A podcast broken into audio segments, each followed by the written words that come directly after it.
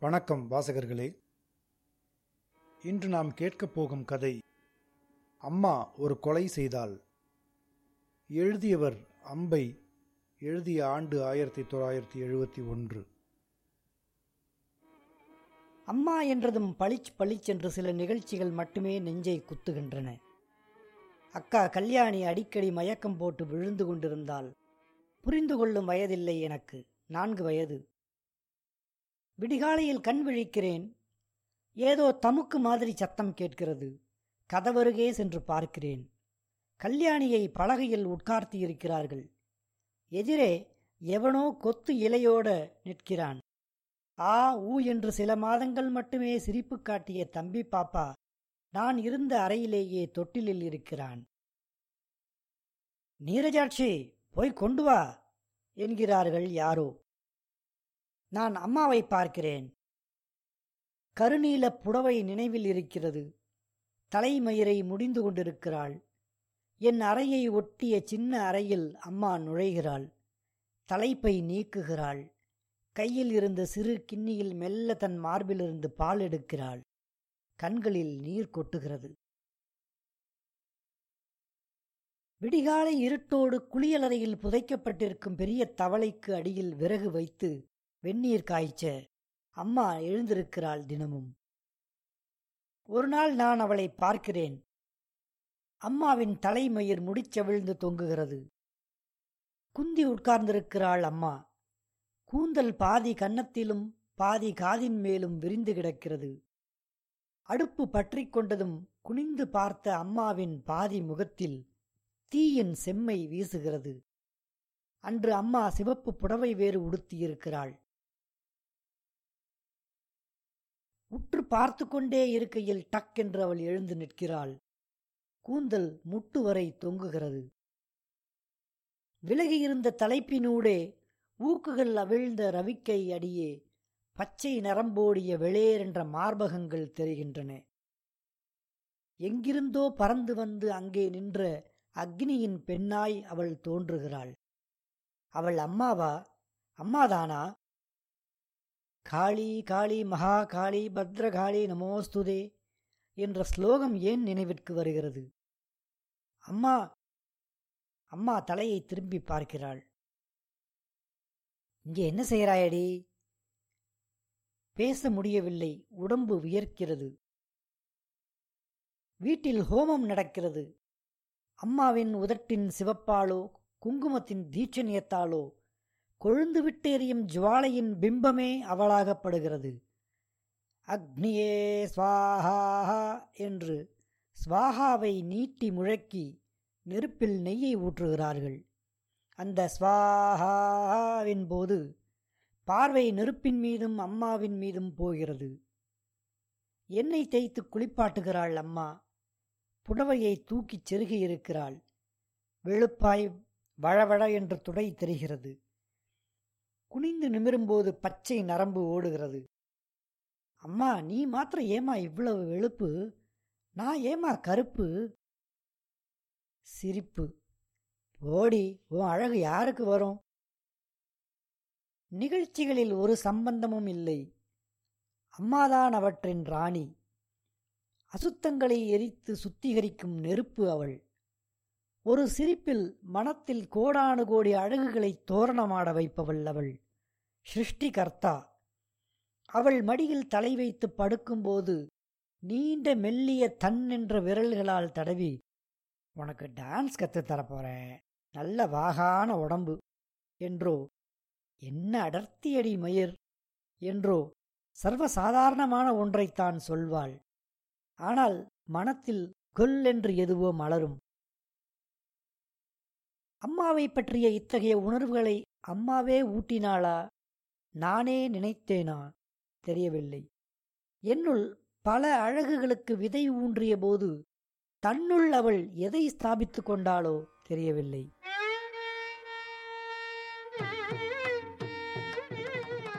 அப்போது பதிமூன்று வயது. பாவாடைகள் குட்டையாகப் போக ஆரம்பித்து விட்டன அம்மா எல்லாவற்றையும் நீளமாக்குகிறாள். அம்மா மடியில் படுக்கும் மாலை வேலை ஒன்றில் எங்கோ படித்த வரிகள் திடீரென்று நினைவு வர நான் அம்மாவை கேட்கிறேன். அம்மா பருவம்னா என்னம்மா? மௌனம் நீண்ட நேர மௌனம். திடீரென்று சொல்கிறாள் நீ இப்படியே இருடியம்மா பாவாடை அலைய விட்டுண்டு ஓடி ஆடிண்டு. சித்தி பெண் ராதுவை பெண் பார்க்க வருகிறார்களாம். அம்மா போய்விடுகிறாள் அங்கே. அந்த முக்கியமான நாளில் அம்மா இல்லை. கல்யாணிதான் தீபாவளி அன்று எண்ணெய் தேய்த்து தலைமயிரை அலசி விடுகிறாள். குளியலறையின் ஜன்னல் வழியாக இருள் கலையாத வானம் தெரிகிறது. கல்லூஸ் ரொம்ப சீக்கிரமா எழுப்பிட்டேடே. பட்டாசு சத்தமே கேட்கலையே இன்னும். உனக்கு என்ன தேய்ச்சிட்டு நானும் தேய்ச்சிக்க வேண்டாமா? வயசு பதிமூணு ஆறுது. என்ன தேய்ச்சிக்க வராது உனக்கு. குனிடி. கல்யாணிக்கு பொறுமை கிடையாது. தேங்காய் நாரை உரிப்பது போல் தலையை வலிக்க வலிக்க தேய்க்கிறாள் கல்யாணி.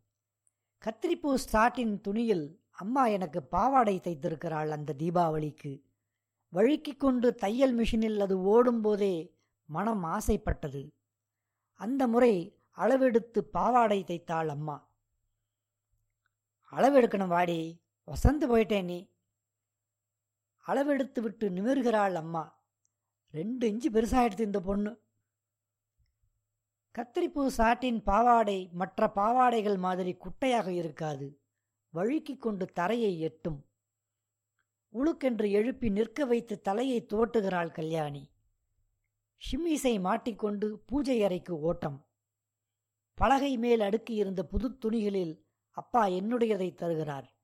இந்தாடி கருப்பி. அப்பா அப்படித்தான் கூப்பிடுவார். அப்பா அப்படி சொல்லும்போது சில சமயம் கூடத்தில் ஹா என்று தொங்கும் கண்ணாடி முன் நின்று கொண்டு பார்ப்பேன்.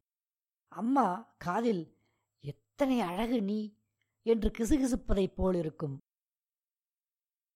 சரளா வீட்டில் உள்ள கண்ணாடி பெட்டியில் உள்ள மீன் மாதிரி வழுக்கிக் கொண்டு போகிறது பாவாடை. வெல்வெட்டு சட்டை. பொட்டு இட்டுக்கொண்டு அப்பா முன் போகிறேன். அட பரவாயில்லையே. என்கிறார் அப்பா. பட்டாசை எடுத்து முன்னறையில் வைத்துவிட்டு சண்பக மரத்தில் ஏற ஓடுகிறேன். நித்தியம் காலையில் சண்பக மரத்தில் ஏறி பூ பறிப்பது ஒரு வேலை. பூக்குடலையில் பூ நிரப்பி அம்மாவிடம் தந்தால் கொள்ளை பூ என்று கண்களை விரித்து அம்மா தன் விரல்களை அதில் அழைய விடுவாள். விரல்களே தெரியாது. சாட்டின் பாவாடை வழுக்குகிறது. உச்சாணி கொம்பில் ஏற முடியவில்லை. இருட்டு வேறு. இறங்கும் தருவாயில் பேர் என்று வெடிக்கிறது யார் வீட்டிலோ ஒரு பட்டாசு. உடம்பு நடுங்க மரத்திலிருந்து ஒரு குதி. வீட்டினுள் ஓட்டம். மூச்சு வாங்குகிறது. ஆசுவாசப்படுத்திக் கொண்டு முன் அறைக்கு ஓடி என் பங்கு பட்டாசை வெடிக்கிறேன். அப்புறம்தான் பூக்குடலை நினைவுக்கு வருகிறது. விடிந்திருக்கிறது. பாவாடையை தூக்கி பிடித்தவாறே மரத்தின் அடியில் கிடந்த பூக்குடலையை எடுக்க குனிகிறேன். பூக்கள் சில சிதறியிருக்கின்றன நன்றாக குனிந்து எடுக்கும்போது பாவாடை தரையில் விரிகிறது. புதுப்பாவாடையில் அங்கும் இங்கும் கரைகள். மரம் ஏறியதாலோ? கலோஸ்! என்று அழைத்தவாறே உள்ளே வந்து பாவாடையெல்லாம் அழுக்காக்கிட்டேண்டி அம்மா வைவாளா? என்று கேட்டுக்கொண்டே பூக்குடலையுடன் அவள் முன் நிற்கிறேன். கல்யாணி ஒரு நிமிடம் வெறிக்க பார்த்துவிட்டு அப்பா! என்று கூவிக்கொண்டே போகிறாள். கல்யாணியின் பார்வை பூக்குடலையை கூட வாங்காமல் அவள் உள்ளே ஓடியது. எல்லாமாக மனத்தில் கம்பளிப்பூச்சி நெளிகிறது. சாட்டின் பாவாடையை பார்க்கிறேன். வெல்வெட் சட்டையை தடவி பார்க்கிறேன். ஒன்றும் ஆகவில்லையே. பகவானே எனக்கு ஒன்றும் ஆகவில்லையே. என்னை நானே கேட்டுக்கொள்ளும் போதே தெரிகிறது ஏதோ ஆகிவிட்டதென்று. எங்கும் பட்டாசொலிகள் கேட்டவாறு இருக்கின்றன. கையில் பிடித்த பூக்குடலையுடன் வேகமாக மூச்சு விட்டவாறு உடம்பு பதற உதடுகள் துடிக்க நிற்கிறேன். ஹோ என்று அழுகை வருகிறது. அம்மாவை பார்க்க வேண்டும். சின்னாளப்பட்டு புடவை உடுத்திய தோளில் தலையை அழுத்தி பதித்து கொள்ள வேண்டும். பயமா இருக்கே என்று வெட்கமில்லாமல் சொல்லி அழ வேண்டும். அம்மா தலையை தடவித் தருவாள். என்னவோ ஆகிவிட்டதே பயங்கரமாக. முறுக்கு பிழிய வரும் மொட்டை பாட்டியை எங்கிருந்தோ கூட்டிக் கொண்டு வருகிறாள் கல்யாணி. பாட்டி அருகில் வருகிறாள். என்னடி அம்மா அழற? என்ன ஆயிடுத்து இப்போ? லோகத்தில் இல்லாதது ஆயிடுத்தா? பாட்டி சொன்னது ஒன்றும் தெரியவில்லை. என் உணர்வுதான் எதையோ புரிந்து கொண்டு பயத்தில் சில்லிட்டதே ஒழிய அறிவுக்கு ஒன்றும் எட்டவில்லை. மனத்தின் ஆழத்திலிருந்து ஆறாத தாகமாய் கிளம்பிய ஒரே ஒரு அழைப்பு அம்மா!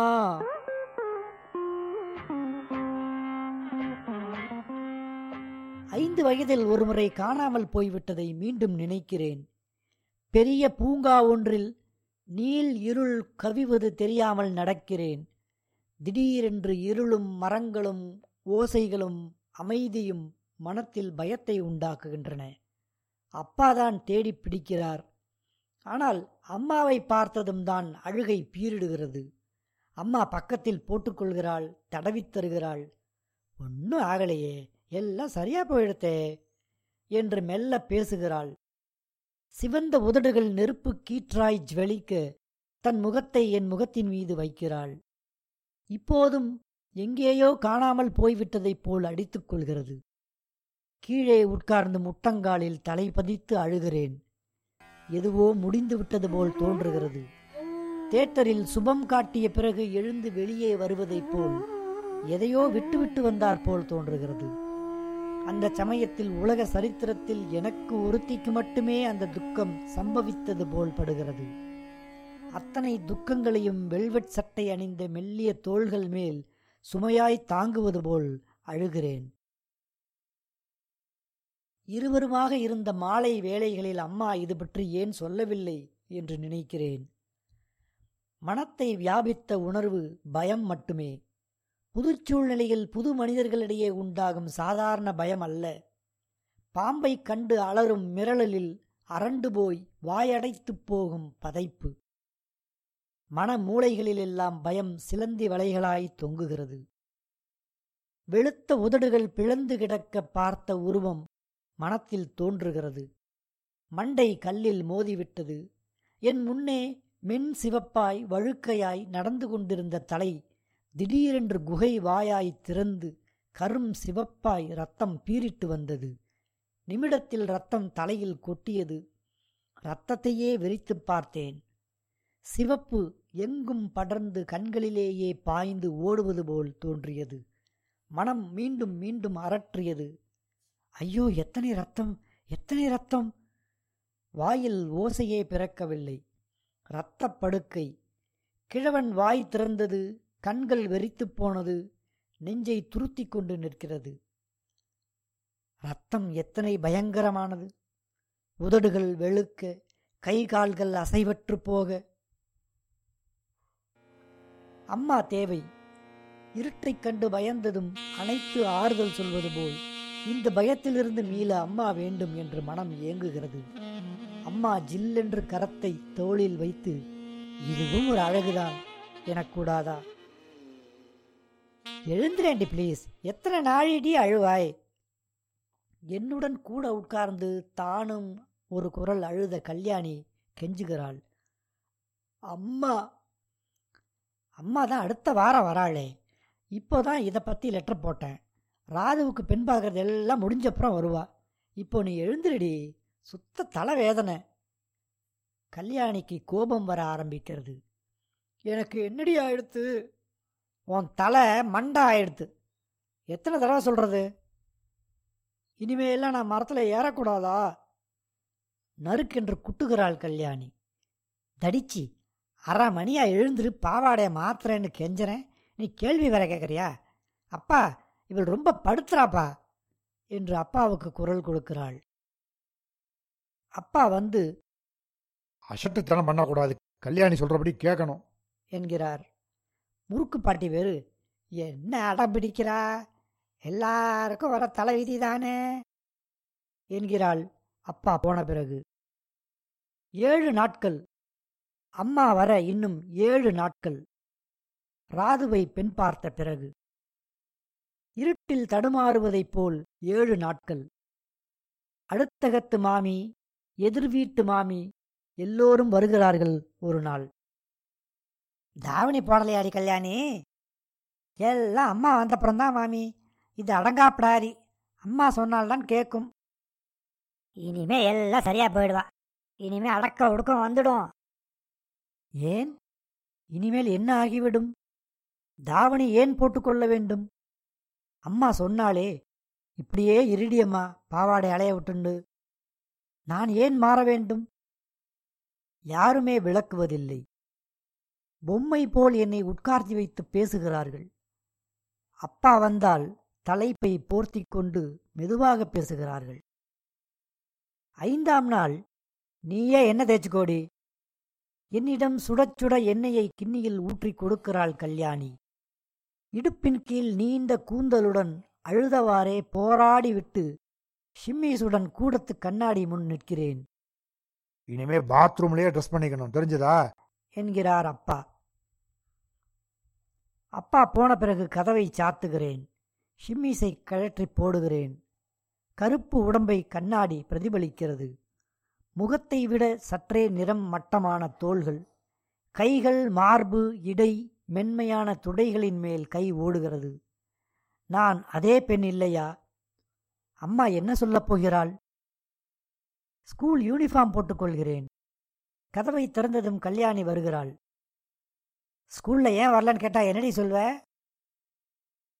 கல்யாணியை வெறித்துப் பார்க்கிறேன். கூண்டிலிருந்து விடுபட்ட பட்சி போல் குதூகலத்துடன் ஸ்கூலுக்கு கிளம்பிக் கொண்டிருந்த வேகம் குறைகிறது. ஒன்றும் சொல்ல வேண்டாம். சும்மா இரு. அன்று கேம்ஸ் பீரியடில் விளையாடவில்லை. அகன்ற மரம் ஒன்றன் பின் மறைந்து கொள்கிறேன். முன்பு ஒரு முறை அப்படி விளையாடாமல் இருந்திருக்கிறேன். மறுநாள் காலை மிஸ் லீலா மேனன் வகுப்பில் நேற்று விளையாடாத முட்டாள்கள் யார்? என்றாள். நான் எழுந்திருக்கவில்லை. நீ ஏன் எழுந்திருக்கவில்லை? என்றாள். நான் முட்டாள் இல்லையே மிஸ் என்றேன். ப்ராக்ரஸ் ரிப்போர்ட்டில் எழுதிவிட்டால் இம்பர்டினன்ட் என்று. அன்று மிஸ் லீனாவேனன் திட்டு பற்றி கூற மனம் பயப்படவில்லை. இப்போது எனக்கு ஆகியிருக்கும் ஒன்றை விட வேறு எதுவும் எப்போதும் என்னை பாதிக்காது என்று படுகிறது. மரத்தடியே உட்கார்ந்து வழக்கம்போல் எனிட் பிளைட்டன் படிப்பதில்லை. கீழே வெட்டப்பட்டிருந்த குழியில் உதிர்ந்தவாறிருக்கும் பழுத்த இலைகளிடம் நான் கேட்கிறேன் எனக்கு என்னதான் ஆகித் தொலைந்து விட்டது? கூண்டிலிருக்கும் கைதி நீதிபதியின் வாயை பார்ப்பது போல் அம்மாவின் சொல் ஒன்றுக்காக மட்டுமே மனம் எதிர்பார்க்கிறது. கண்களை தாழ்த்தி என்னை பார்த்தவாறே உனக்கு ஆகியிருக்கும் இதுவும் அழகுதான் என்பாளா அம்மா. பயமுறுத்திய முறுக்கு பாட்டி கல்யாணி எல்லோரையும் புன்னகையின் ஒரு தீப்பொறியில் அவள் ஒதுக்கித் தள்ளிவிடுவாள். அம்மா வித்தியாசமானவள். அவள் நிற்கும் இடத்தில் வேண்டாதவை அழிந்து வெறும் அழகு மட்டுமே ஆட்சி செலுத்தும். அவளுக்கு எல்லாமே அழகுதான். அம்மா ரொம்ப தேவையாக இருக்கிறாள். ஏதோ ஒன்று விளக்கப்பட வேண்டும்.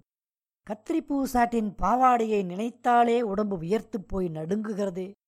நாக்கு தடித்து போய் மரக்கட்டையாய் வாயில் லொட்டென்று படுத்து விடுகிறதே. திடீரென்று இருட்டு கவிந்து கொள்கிற மாதிரியும் திரும்பிப் பார்ப்பதற்குள் நங் என்ற சத்தமும் இரத்தப் பெருக்கும் நீண்டு கட்டையாய்ப்போன உடலும் இந்த இருட்டில் தோன்றுவது போல இருக்கிறது. அதை மென்மையான வார்த்தைகளால் யாராவது விளக்க வேண்டும். நான் யாருமே இல்லாமல் இருப்பது போல் உணர்கிறேன். தோட்டக்காரன் எழுப்பிய பின் மெல்ல வீட்டுக்குப் போகிறேன். ஏண்டி இவ்வளோ லேட்? எங்க போன? எங்கேயும் போல. மரத்தடியில் உட்கார்ந்திருந்தேன். தனியாவா? ம். ஏண்டி நீ ஒன்றும் சின்ன பொண்ணா? ஏதாவது ஆகி வைத்தால்? ஸ்கூல் பையை விட்டு எரிகிறேன். முகம் எல்லாம் சூடேறுகிறது. செவிகளை கையால் மூடிக்கொண்டு வீறிட்டு கத்துகிறேன். நான் அப்படித்தான் உட்காருவேன் எனக்கு ஒன்னும் ஆகல. ஒவ்வொரு வார்த்தையையும் நீட்டி அழுத்தி வெறி கத்தலாய் கத்துகிறேன். அப்பாவும் கல்யாணியும் அதிர்ந்து போய் நிற்கின்றனர். நான் கோபித்துக்கொண்டு மொட்டை மாடிக்கு போய் உட்காருகிறேன். சண்பக மரத்தின் வாசனையோடு அங்கேயே இருக்கலாம். கல்யாணியும் அப்பாவும் இங்கே வரக்கூடாது. நானும் சண்பக மர வாசனையும் மட்டுமே. ஒன்றும் பேசாத தொடாத அந்த வாசனை வீட்டு மனிதர்களை விட நெருங்கிய ஒன்றாகப்படுகிறது. இவர்கள் பேசாமல் இருந்தால் எவ்வளவு நன்றாக இருக்கும். அம்மா மாதிரி விழிகளை விரித்து சிரிப்பு. அம்மா அப்படி பார்த்தால் நெஞ்சினுள் ஏதோ செய்யும். வாய்விட்டு சிரிக்கத் தோன்றும். பாடத் தோன்றும். அம்மா சிருஷ்டிப்பவள். ஆனந்தத்தை உற்சாகத்தை அழகை எல்லாம் தலையை திருப்பி ஒரு புன்னகையால் ஜாலம் செய்து வரவழைப்பவள். கல்யாணி மேலே வருகிறாள். சாப்பிட வாடியம்மா சின்ன ராணி. அம்மா உன்னை செல்லம் கொடுத்து குட்டி சுவராக்கிட்டா. அலட்சியமாக உதட்டை பிதுக்கியவாறே எழுந்து கொள்கிறேன். மறுநாள் காலை அம்மா வருகிறாள். டாக்ஸியின் கதவை திறந்து கரும்பச்சை பட்டுப்புடவை கசங்கி இருக்க அம்மா வீட்டிற்குள் வருகிறாள். என்ன ஆச்சு? என்கிறார் அப்பா. பொண்ணு கருப்பா வேண்டாம்னுட்டான் கடங்காரன். உன் தங்க என்ன சொல்றா? வருத்தப்படுறா பாவம். நமக்கும் ஒரு கருப்பு பொண்ணு உண்டு. மொட்டென்று அம்மா முன் போய் நிற்கிறேன். கல்யாணி லெட்டரில் எழுதியதை விட விளக்கமாய் நானே சொல்ல வேண்டும் என்று தோன்றுகிறது. மெல்ல அவள் கழுத்து பதிவில் உதடுகள் நடுங்க மென் குரலில் எல்லாவற்றையும் அரற்ற வேண்டும் போல் படுகிறது. நெஞ்சில் நெளியும் பயத்தை கூற வேண்டும் என்று அடித்துக்கொள்கிறது ஏதோ மர்மமான ஒன்றை இரவு படுத்துக்கொண்டதும் தொண்டையை அடைத்துக்கொள்ள வைக்கும் உணர்வை என் உடம்பே எனக்கு மாறுதலாகப்படும் தவிப்பை அம்மா விளக்கப் போகிறாள் மெல்ல என்று அவள் முகத்தையே பார்க்கிறேன். வாழைத்தண்டு போல் நீண்ட கரங்களால் அவள் என்னை அணைக்கப் போகிறாள். நான் அழப்போகிறேன் உறக்க. அம்மாவின் கூந்தலில் விரல்களை துளைத்து பெருத்த கேவல்களுடன் அழப்போகிறேன். அம்மா என்னை பார்க்கிறாள். நான் ஒரு கணம் ராதுவாய் அவள் கண்முன் மாறுகிறேனா என்று தெரியவில்லை. உனக்கு இந்த இழவுக்கு என்னடியே அவசரம். இது வேற இனிமே ஒரு பாரம். சுளீர் என்று கேள்வி. யாரை குற்றம் சாட்டுகிறாள்? ஒளியில்லா கேவல்கள் நெஞ்சை முட்டுகின்றன. அம்மாவின் உதடுகளும் நாசியும் நெற்றிக் குங்குமமும் மூக்குப் பொட்டும் கண்களும் இரத்த நிற ஜுவாலையை உமிழ்வது போல் தோன்றுகிறது. அந்த நெருப்பில் அவள் மேல் போர்த்தியிருந்த தேவஸ்வரூபம் அவிழ்ந்து விழ நிர்வாணமான வெறும் மனித அம்மாவாய் அவள் படுகிறாள். அந்த ஈரமில்லாச் சொற்கள் பட்டா கத்தியாய் எழுந்து முன்பு முளைவிட்டிருந்த அத்தனை அழகுகளையும் குருட்டுத்தனமாக ஹதம் செய்கிறது. தீராத பயங்கள் கரும் சித்திரங்களாய் நெஞ்சில் ஒட்டிக்கொள்கின்றன. அக்னியே ஸ்வாஹா! அசுத்தங்கள் மட்டும் எரிக்கப்படவில்லை. மொட்டுக்களும் மலர்களும் கூட கருகிப் போயின.